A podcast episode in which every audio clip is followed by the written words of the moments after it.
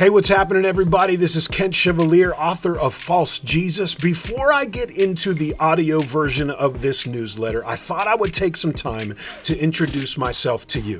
So my name's Kent Chevalier. Other people call me Pastor Kent, P K for short. So it is a pleasure to be with you today. I'm married to Erica. Together we have three daughters, and I have been in ministry for twenty-five years, most of those in the local church context, but now I have the privilege to serve as an N F L chaplain with a group called Athletes in Action, which is a missionary organization under C R U, which is formerly known as Campus Crusade for Christ. And I thought I'd take some time to say some things about this newsletter before we get going today.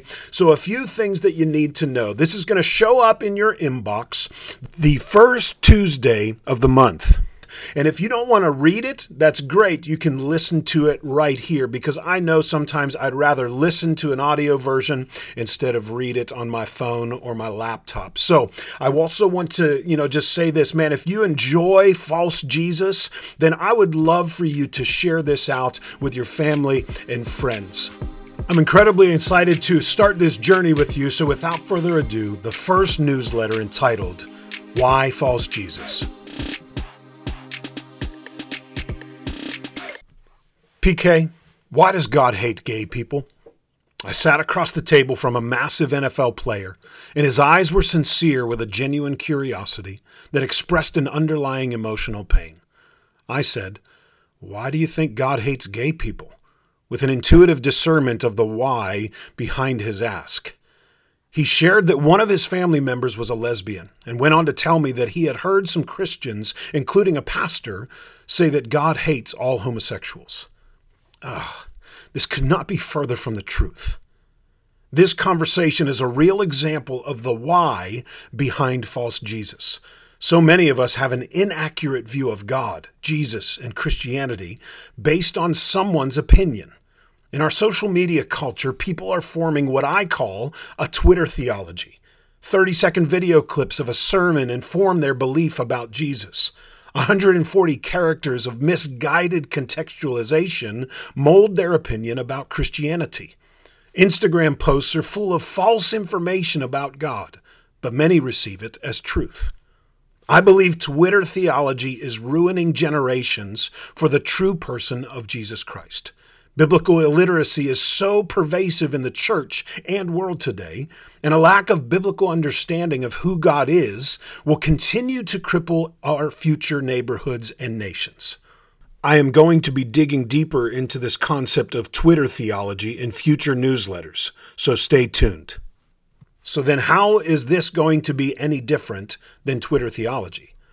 Well, I hope that False Jesus will become an online relational journey that points us back to what Jesus said about himself, his character, his nature, and his ways.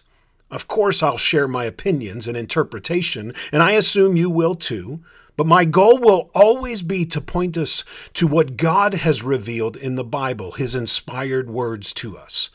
I want people to understand the character, ways, and mission of Jesus by reading the Scriptures for themselves. I don't want you to take my word for it. I want you to take Jesus' word for it. When I was eighteen, a college professor challenged me to read the entire Bible. I had never done that before. It was an intimidating project, and it took me well over a year to complete.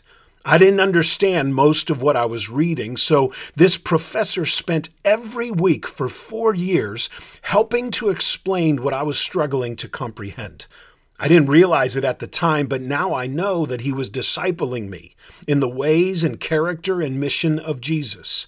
And once he helped me to understand the truths revealed in Scriptures, he also gently guided me to obey what Jesus taught. I have been a student of the Bible ever since, and I'll be the first to admit that parts of the Bible are extremely hard to understand. The sixty-six, quote, books of the Old Testament and New Testament can be very frustrating to decipher, to contextualize, and comprehend.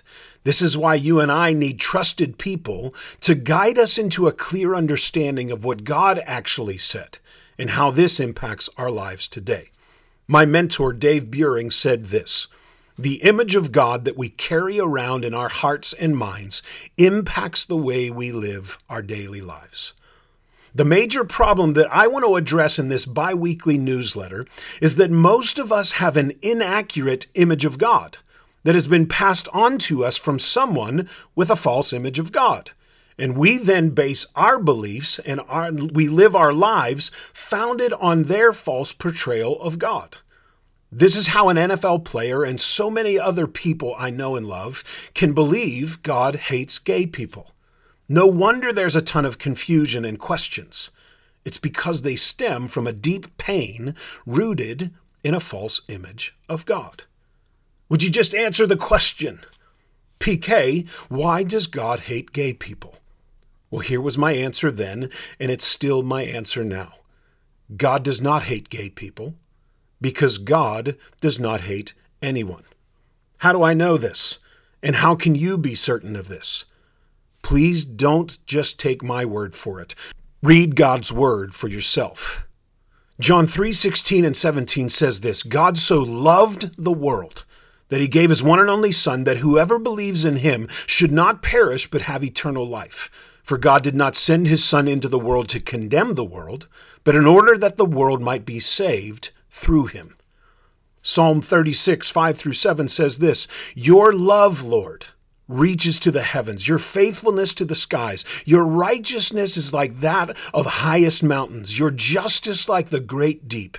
You, Lord, preserve both people and animals. How priceless is your unfailing love, O God. People take refuge in the shadow of your wings. Romans five eight says this, God demonstrates his own love for us in this. While we were still sinners, Christ died for us. See, notice that God's love is for all people. There is no cultural label or lifestyle that God's love doesn't cover.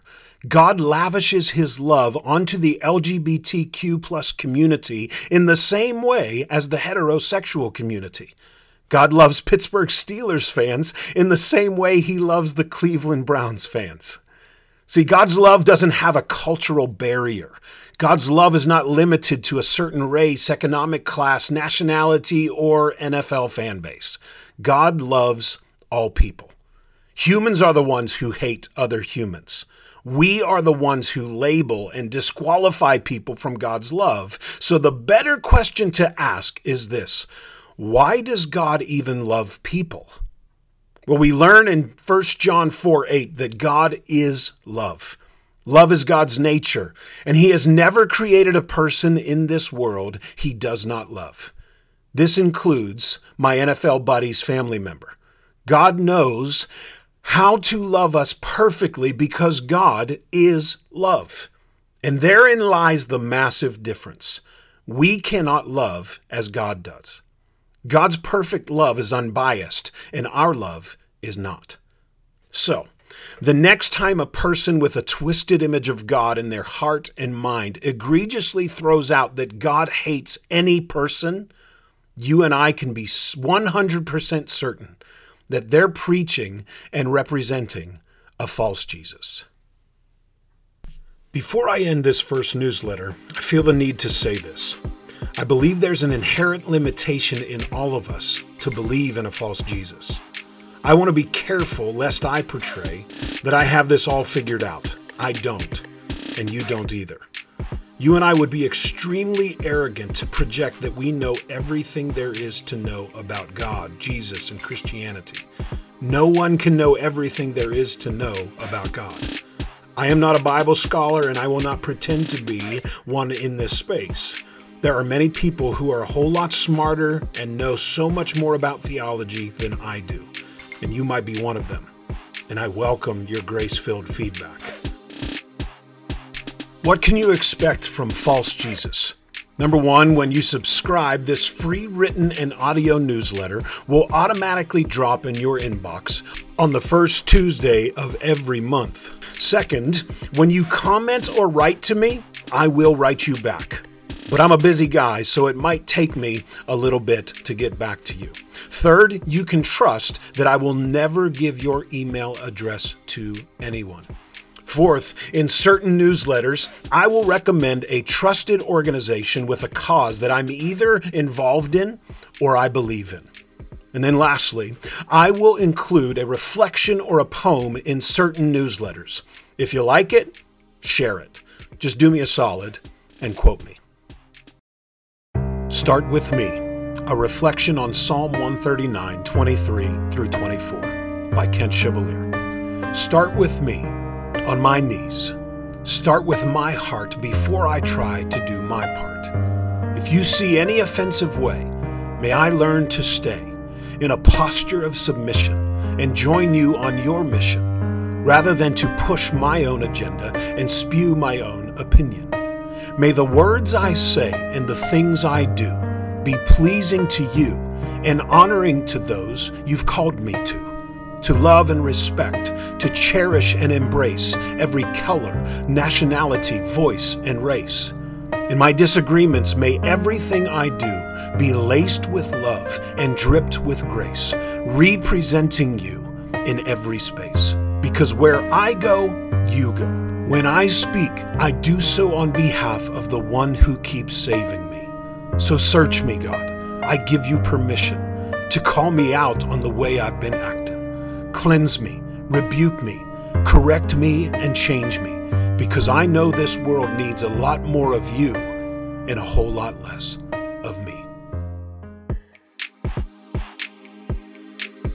The best way to help a person discover the character, ways, and mission of Jesus for themselves is to introduce them to God's Word, the Bible. We have more access to the Scriptures than at any other time in history. However, did you know that one billion people live in Bible poverty? That's billion with a B. Of the seven thousand plus languages spoken around the world today, approximately three thousand six hundred seventy-five have little or no Scripture. Illuminations is working to change this reality. Illuminations is a collective impact alliance of Bible translation partners and resource partners working together to eradicate Bible poverty in this generation.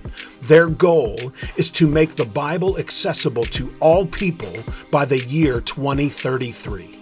I was made aware of this alliance at P A O's Increase Conference a few weeks ago. I wanted to let you know about this organization in case you also wanted to get involved in this kingdom-advancing effort. You can visit Illuminations online. Now, if you enjoyed today's episode, newsletter, whatever you want to call it, man, I would love if you would take a moment to share it out with your family and friends. Let them know that they can subscribe to this audio and also written newsletter. It has been an amazing time to be with you today, so thank you for joining me on False Jesus. God bless. Have a great day.